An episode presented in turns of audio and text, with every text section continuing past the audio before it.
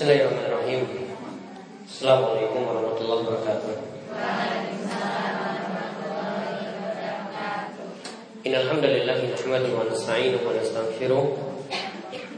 wa anfusina wa min a'malina. May yahdihillahu fala mudilla lahu wa may yudlil fala hadiya lahu.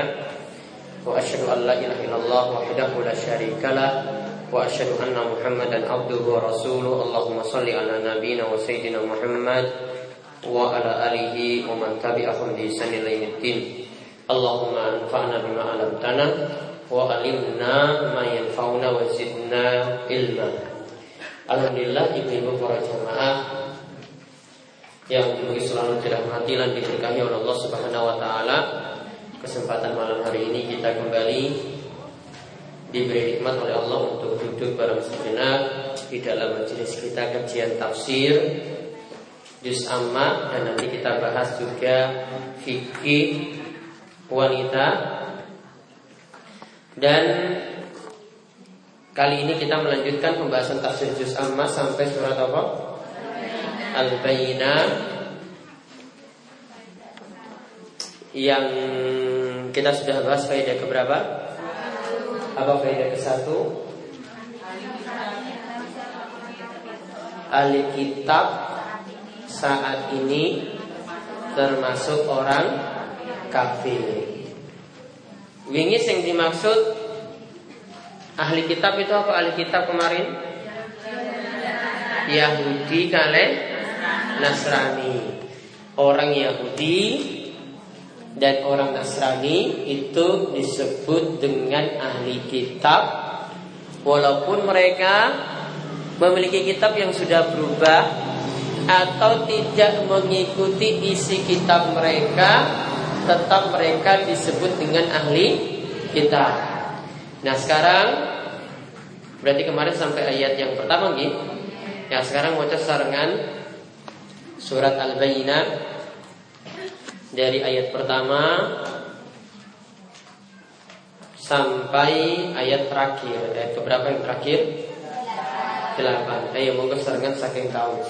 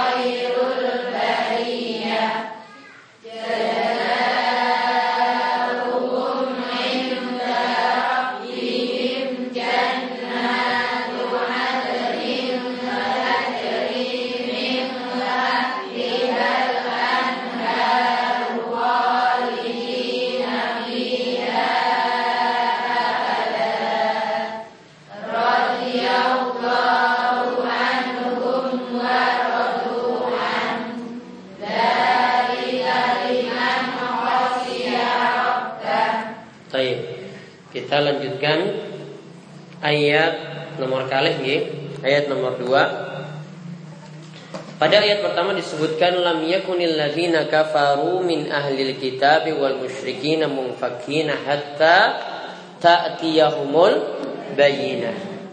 Orang-orang kafir yaitu ahli kitab dan orang-orang musyrik tidak akan meninggalkan agama mereka sebelum datang kepada mereka bukti yang nyata. Rasulullah minallahi yatlu suhufam mutahharah. Rasul dari Allah Muhammad yang membacakan lembaran-lembaran yang disucikan yaitu Al-Qur'an Fiha kutubun qayyimah di dalamnya terdapat isi kitab yang lurus. Al-Quran itu disifatkan dengan ajaran yang adalah ajaran yang lurus. Wa ma utul kitab illa min ba'di ma ja'atuhumul bayyina dan tidaklah berpecah belah Orang-orang yang diberi Alkitab tadi, Alkitab tidaklah berpecah belah melainkan sesudah datang kepada mereka bukti yang nyata. Nah sekarang dicatat faedah nomor kali Faedah nomor dua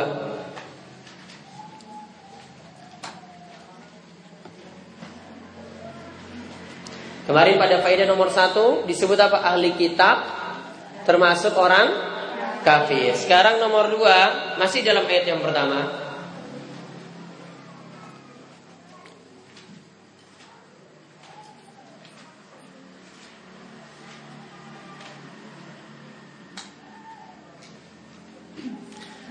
ahli kitab dan orang musyrik. Ahli kitab dan orang musyrik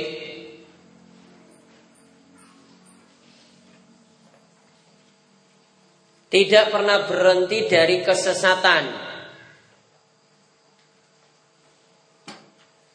Tidak pernah berhenti dari kesesatan sampai datang pada mereka kebenaran. Sampai datang pada mereka kebenaran.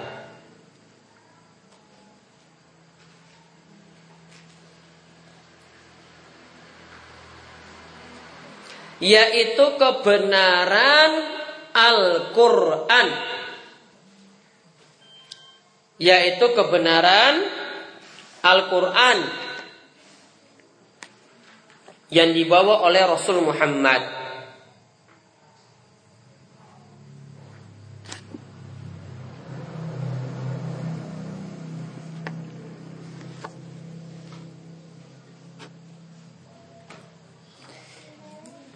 Berarti di sini ya masuk kalimat ini berarti kalau orang tidak mengikuti Al-Qur'an keluar dari tuntunan Al-Quran berarti orang tersebut dapat disebut orang yang sesat. Kalau ibadahnya tidak sesuai dengan Al-Quran dan hadis berarti dikatakan ajarannya niku ajaran yang sesat. Kalau keyakinannya, akidahnya itu tidak sesuai dengan Al-Quran dan hadis berarti juga disebut ajaran sesat. Maka orang yang dikatakan sesat itu kalau tidak mau manut sama Al-Quran dan hadis. Kemudian faedah yang ketiga. Ini disebutkan mengenai sifat Al-Quran.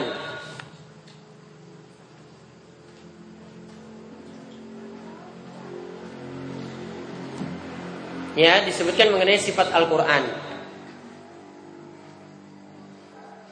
Yaitu disebut dalam ayat 2 dan 3 ya. Sifat Al-Quran yang pertama terdiri dari lembaran-lembaran yang suci.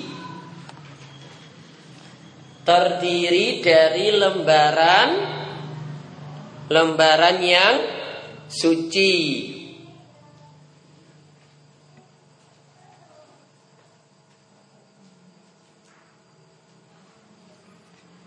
Kemudian yang kedua, berisi ajaran yang lurus. Yang kedua berisi ajaran yang lurus dan tidak mengandung kesalahan.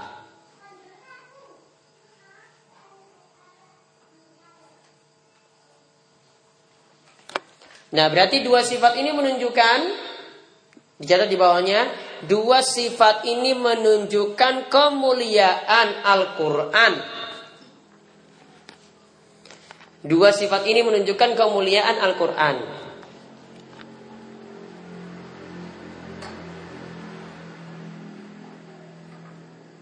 Nah, konsekuensinya G, kalau dikatakan sifat yang pertama dari Al-Quran itu apa sifat yang pertama? Al-Quran itu terdiri dari lembaran-lembaran yang suci. Asalnya kalau ibu-ibu lihat ini lembaran biasa, ya itu kan cuma kertas. Al-Quran itu kan cuma kertas. Baru terdapat tulisan ayat-ayat Al-Quran. Nah tulisan ayat itulah yang membuat Al-Quran itu jadi suci. Konsekuensinya kalau dikatakan suci berarti ibu-ibu harus melakukan Al-Quran tadi bukan seperti buku biasa. Tidak boleh dijadikan seperti buku biasa. Maka ada adab-adab tentang Al-Quran. Kalau mau menyentuh Al-Quran harus dalam keadaan suci. Habis kentut misalnya Al-Qurannya ingin dipegang harus berwudu terlebih dahulu. La musul Quran. Tidak boleh menyentuh Al-Quran kecuali orang yang suci. Nah sekarang bagaimana kalau Al-Qurannya ada di HP ibu-ibu yang bagus-bagus itu? Ya, kan ada yang punya HP yang ada Al-Quran ya Masya Allah ya teknologinya canggih-canggih nih dulu ya yang ada Al-Quran Bagaimana menyentuh Al-Quran yang ada di dalam HP? Apa nanti kalau kita dalam keadaan tidak wudhu HP-nya nggak boleh dipegang? Hah? Kalau kita dalam keadaan tidak wudhu HP-nya boleh dipegang nggak? Boleh. Al-Qurannya ada tadi aplikasi Al-Qurannya. Kenapa tidak? Kenapa boleh? Bukan misal gimana? Wong saya bukan nanti bahasa Arab. Gimana Nuri? Misalnya ya, kayak kentut toh, terus arah SMS, ya, tapi di dalam HPmu itu wonten Al Quran. Boleh nggak SMS tadi dalam keadaan tidak berwudu? Kenapa? Karena sedang tidak buka aplikasi Al-Quran. Kalau pas buka maka dipersyaratkan tadi harus dalam keadaan suci. La musul Quran illa tahir. Tidak boleh menyentuh Al-Quran kecuali orang yang suci.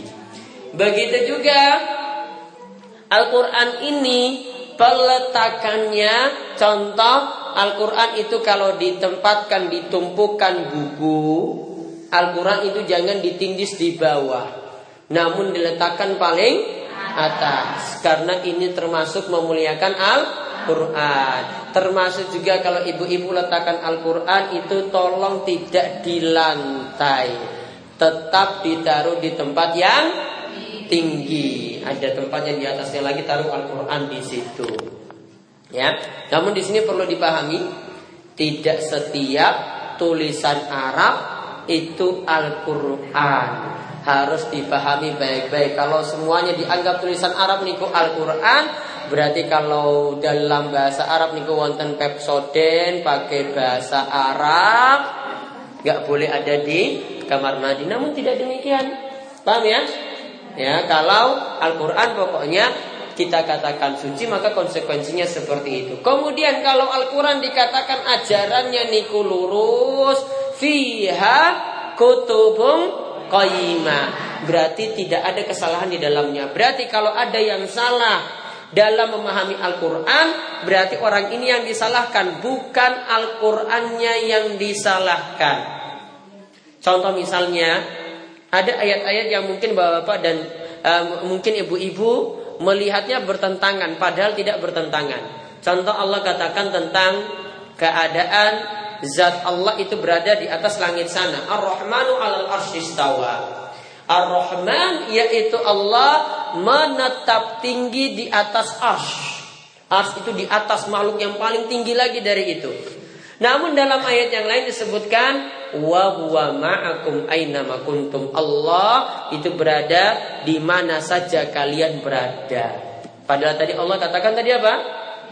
Allah berada di atas langit sana. Dan di, sini dikatakan Allah Berada di mana saja kalian itu berada. Wa huwa ma'akum aina kuntum. Allah bersama kalian di mana saja kalian berada. Ayat ini tidak ada kontradiksi, tidak saling bertentangan satu dan yang lainnya. Yang biasanya keliru itu pemahaman kita.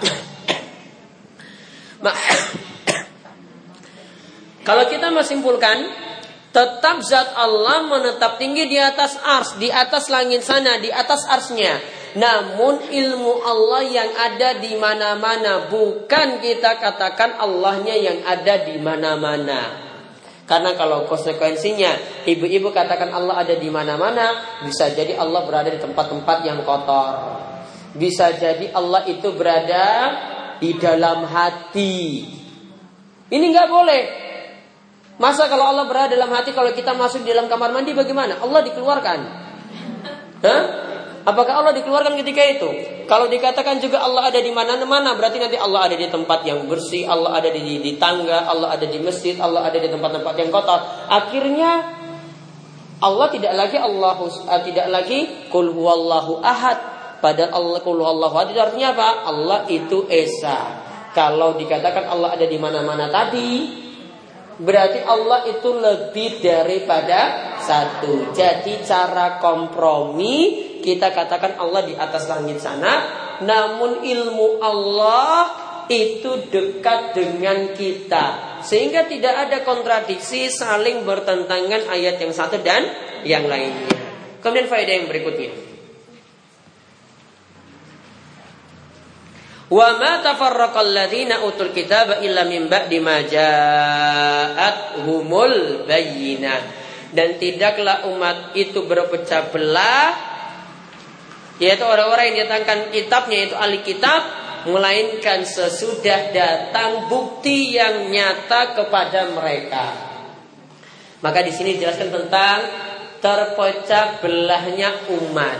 Umat itu terpecah bukan gara-gara mereka itu ya mengikuti satu ajaran namun mereka tidak mau mengikuti kebenaran. Mereka tidak mau mengikuti bukti yang nyata maksudnya kebenaran saking Al-Qur'an. Maka faedah yang ke empat dicatat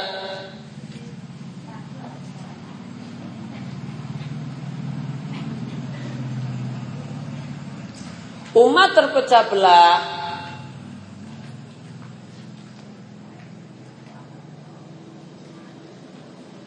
disebabkan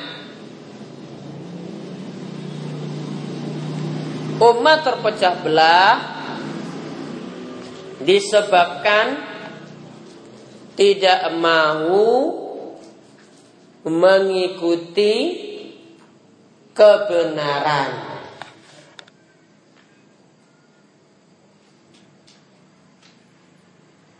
Maka akhirnya terpecah jadi golongan-golongan. Ya, nanti terpecah jadi golongan-golongan. Nanti ada yang memiyakini, ada yang memiyaki itu. Seandainya mereka mengikuti kebenaran, mengikuti Al-Quran dan hadis, maka pasti pendapatnya atau ajaran mereka itu satu. Namun karena tidak mau mengikuti kebenaran. Jadi bukan karena adanya orang yang menentang tradisi yang membuat umat pecah belah, namun orang-orang yang tidak mau mengikuti kebenaran yang tadi membuat umat itu terpecah belah. Dan perlu dipahami bahwasanya sudah jadi sunnatullah juga umat Islam akan terpecah belah. Ditulis faedah yang ke lima sudah jadi sunnatullah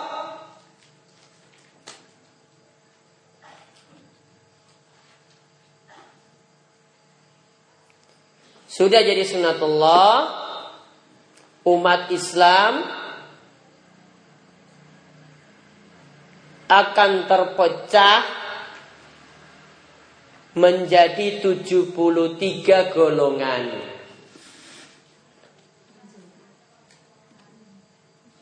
Menjadi berapa?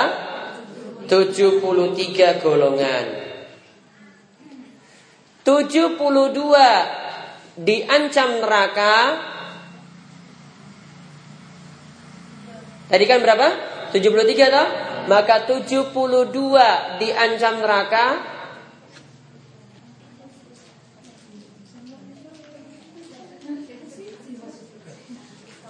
Iya, 72 tadi diancam neraka dan satu golongan itulah yang selamat.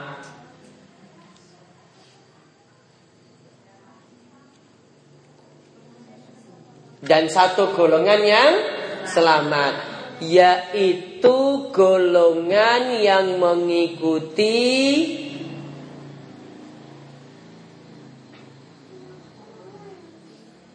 ajaran Nabi dan para sahabat.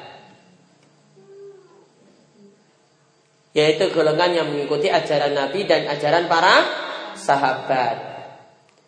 Berarti masuk surganya sedikit nggak? Sedikit namun ingat, saya bacakan hadisnya dulu ya. Ya, ini kita lihat dari umat Yahudi, terus Nasrani, terus umat Islam.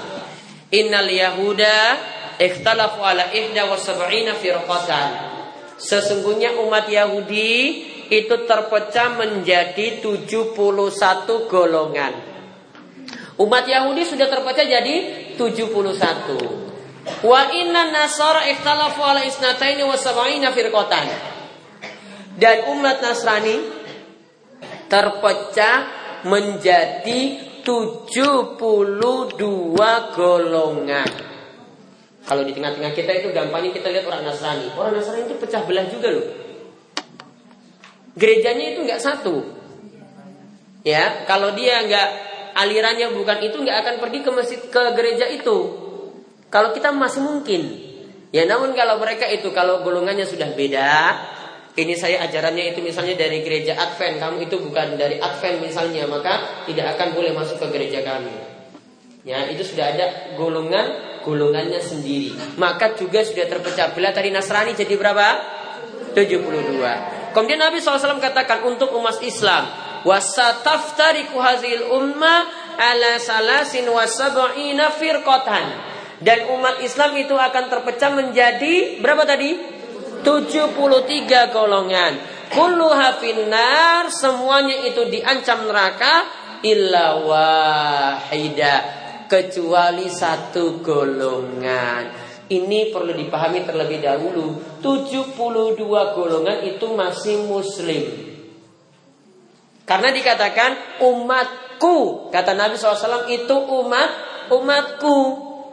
Umatku itu terpecah jadi 73 Semuanya itu neraka kecuali satu. Berarti yang di neraka pun itu masih jadi umat Nabi Muhammad. Maka orang-orang musyrik tidak masuk dalam ini. Orang-orang yang berbuat syirik tidak masuk dalam ini. Orang-orang kafir tidak masuk dalam ini. Yang ada cuma orang Islam Namun dia menyimpang ajarannya. Terus yang selamat tadi berapa? Satu.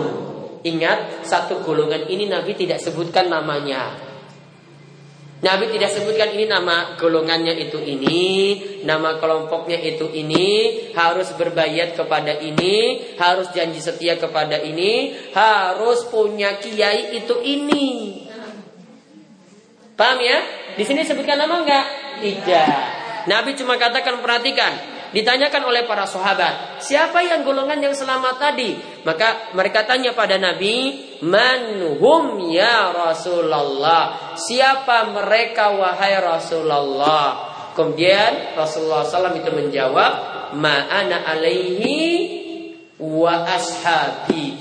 Orang-orang yang mengikuti ajaranku, ajaran Nabi Muhammad dan mengikuti ajaran para sahabat Nabi. Maka ada namanya nggak di sini? Tidak. Ada pemimpinnya nggak di sini? Tidak. Ada presidennya nggak? Tidak. Ada kiainya nggak? Kiai tertentu nggak? Tidak.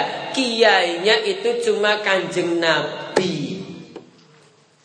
Ya, yang diikuti itu cuma kanjeng nah, Nabi dan para sahabat. Itu yang diikuti. Maka setiap orang mau dia nanti di ujung Papua sana di pedalaman mau dia itu di Flores misalnya mau dia di ujung Kalimantan mau dia di ujung Sumatera selama dia mengikuti tuntunan Nabi dan para sahabat maka dialah yang termasuk golongan yang selamat. Pingin jadi golongan sing selamat nopo sing diancam neraka? Selamat. Maka solusinya adalah ikuti tuntunan kanjeng Nabi. Jadi ini standar. Kalau mau tahu kebenaran, maka ikuti orang yang mengikuti tuntunan Nabi. Orang yang tidak pakai tuntunan dari Nabi dan para sahabat itulah yang diancam dengan neraka tadi. Demikian tafsir surat Al-Bayyinah. Insya Allah kita lanjutkan pada pertemuan berikutnya. Buka fikih wanita sebentar. Belum keburu voli tak? Sabar. Ini nama sobru. Indah masil ula. Sabar itu ketika dapat musibah pertama kali. Terakhir tentang darah haid